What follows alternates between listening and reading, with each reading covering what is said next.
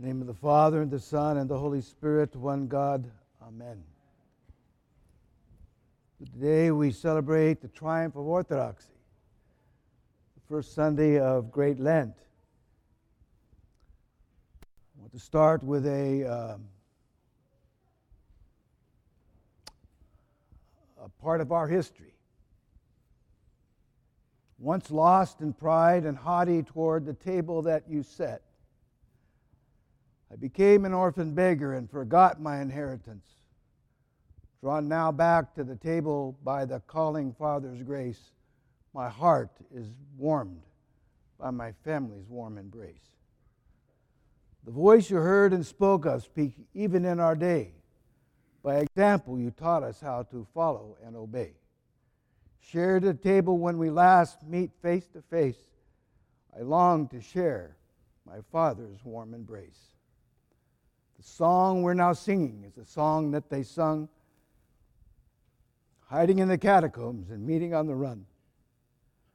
Thrown to the lions, you kept your testimony true. My heart is blessed by the memory of you. That was written by Father John Stephen Hedges in 1977. Part of our journey to orthodoxy.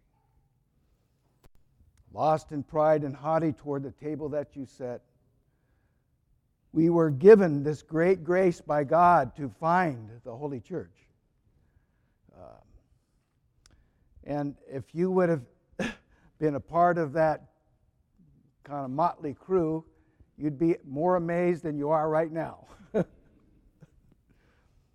I just want to say that's a triumph of orthodoxy in our midst. Our orthodoxy triumphs when it, when it lands in the Uh, in a soft heart, in a, a soft place. So I want to give thanks today to begin with in this triumph to Father Richard and Sylvia Ballew, Father Peter and Marilyn Gillquist, Father Gordon and Mary Sue Walker, Father Jack and Esther Sparks, and Father John and Mary Ellen Braun, because those were the five men and their wives that brought us to the faith. Without them, we would not be here. Without them, you would not be here. So we need to pay tribute to that and uh, be grateful for um, God's grace bestowed upon us, unworthy uh, Christian people. So that's the first triumph of orthodoxy in us. But today, we celebrate the triumph of orthodoxy officially, uh, the defeat of iconoclasm in 1843 that attempt to remove the great and holy tradition of the veneration of re- re- revered icons in the church.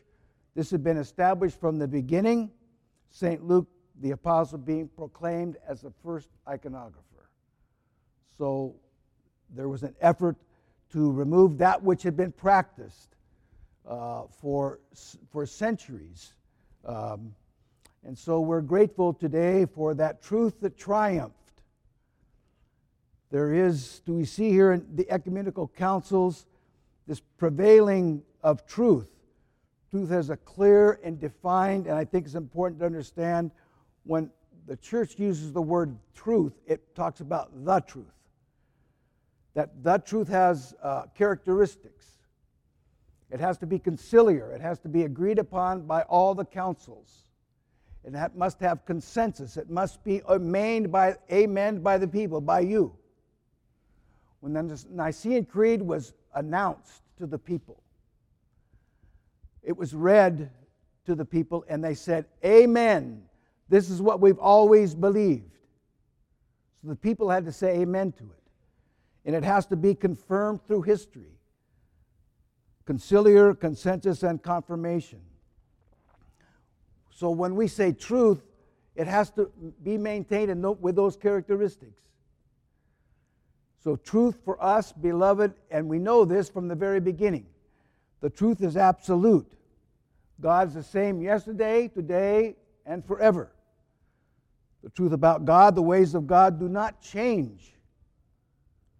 So we land in this truth, and it was. Uh, I'll share a story with you because it's important. So we're struggling with this back in the 70s. Uh, and um, so you can imagine we had this dynamic group of people, men and women, who were kind of full of excited opinions about the church. And Father Jack Sparks, God bless him, said in this kind of battling for what we were going to do and where we were going to go, Father Jack said, You know something? If we find something the church has always believed and always done, why don't we just do it and believe it? It was like, oh, good idea. Why don't we just do it and believe it? It's been done for 2,000 years. Why don't we believe it and do it? So that was the, it changed the direction of everything. We, we said we need to be trained in what the church has always done, what the church has always believed, how the church has always practiced. So that to be a Thanksgiving. I want to share another uh, thought with you about this. You know, in the community, when we first became Orthodox, um, the Christian community, the evangelical community especially, was a little bit concerned because we're, we were convert, converted from Protestantism to Orthodoxy. That's changed over the years. There's a great, I, I, have a, I go to a prayer meeting with other pastors. It's, I've been going for about 20 years, once a month.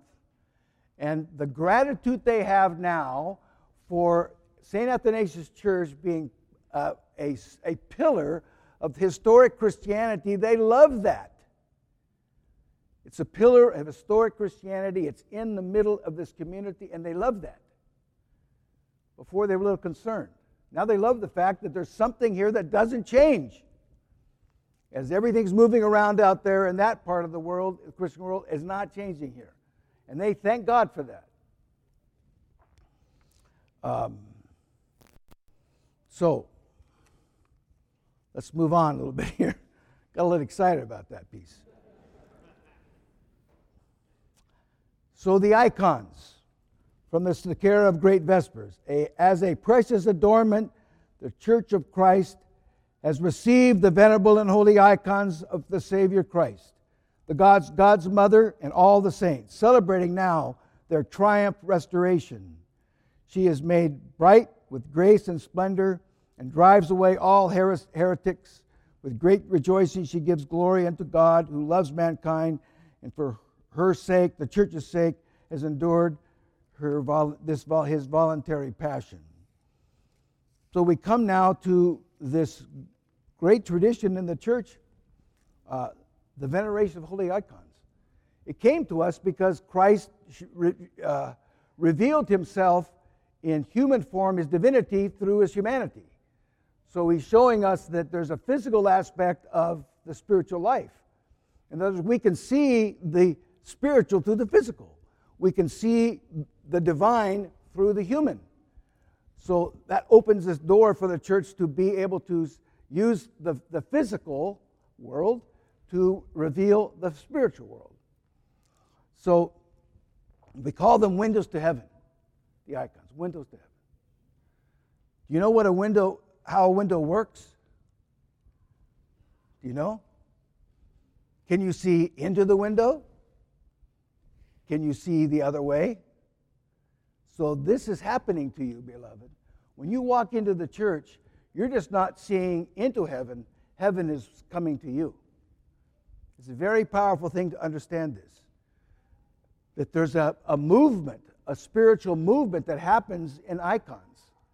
Not only do you see through the icon to the spiritual reality, but that spirituality comes to you. A good friend of mine was uh, named John. I know a lot of Johns. You do not know Johns do. And he was uh, wondering because uh, you know we were struggling to find our patron saints. Is it John the Baptist? Is it John the theologian? Uh, John of Kronstadt? What John is it? And one day he was walking in front of the icon of St. John the Baptist. And St. John the Baptist says, It's me. it's me. Walk right in front of it. Two way icons, right? Two way. They come to us, we go to them. Very beautiful to see this. The physical uh, reveals the spiritual.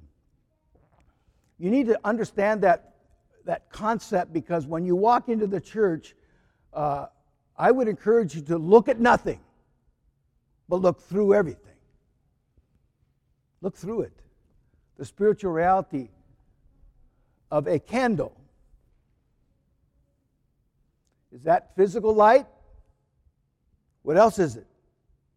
Spiritual light, the light of Christ. I'm glad it didn't go out on me. That would have not been good.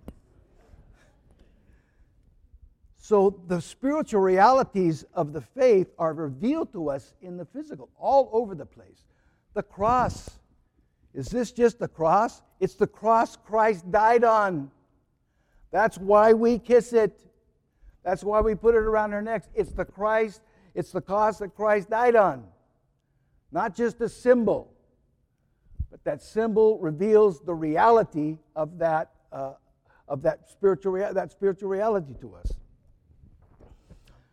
Also, want to encourage you one more thing about uh, the icon itself, uh, or icons. You know, words can be icons too. You ever heard a word and the word just kind of jumps out at you? Something comes to you, something is revealed through the word to you. So there's, there's an iconographic use of the word to us that when we read through it or hear it, something spiritual is given to us. So, my encouragement to you is to understand and, and uh, take advantage of the spiritual realities revealed in the physical in the church. That's why every home should have an icon corner. Icons. Why? Because not only do you get to see through them to heaven, Heaven is coming to you. We have, right in our kitchen, we have a icon of uh, St. Euphrosynos, who oversees our kitchen. St. Euphrosynos was a cook in a monastery. it's a great story. And uh, one day, uh, his abbot was taken up into heaven, and he saw Euphrosynos in heaven in the in the orchard, and he had and Saint Euphrosyne had three apples. And Abbot woke up in the morning, and there were three apples on the abbot on the abbot's pillow. so Euphrosyne came back from paradise and gave the abbot the three apples. So he was uh, he was very af- afraid from that moment on because he didn't want to be. He was just a simple cook. So what I'm saying is that Saint Frosius has this kind of uh, a countenance about him there. He's just saying, God bless you. God bless you. God bless you. And it just comes to us. This blessing from God through, through St. Euphrosynos. Um, so, um, the lives of the saints. Uh, we hear this in the epistle. These Old Testament saints, uh, the New Testament saints that we have, they're, for us, beloved examples. Really important examples. You know, sometimes you read the life of a saint and say, I can't do that. That's too much for me. That's too far. But when you read a life of a saint, you know what you should say to yourself? I can do better. I, not better than them, forgive me. I can do better than I'm doing now. It doesn't need to be that you're going to go uh, tame a lion or go to paradise and get three apples. It means you can do better. You can do better than you are. So, this encouragement to us, the saints are saying, you can do better. You can do better. So important to us to understand that. And their lives produce holy people, what they do, how they pray. We should pay attention to that. How they worship, what their spiritual life is like, what they did, because that then should encourage us to practice how they practiced. So, through their prayers, Lord Jesus Christ, O God, have mercy on us and save us. Amen. And then there's that line in the um, epistle that God has, after he lists all these saints, he says, something better has, it, uh, there's something better for you. What's that better? All these great saints that, that uh, suffered for the sake of God, for the, for the sake of the Trinity. How do, how do we get better?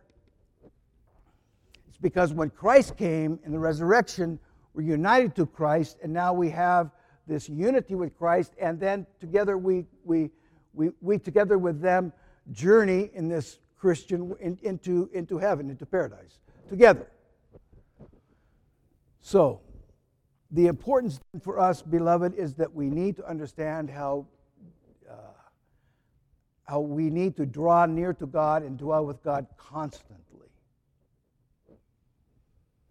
So, from St. Nikolai Vel- uh,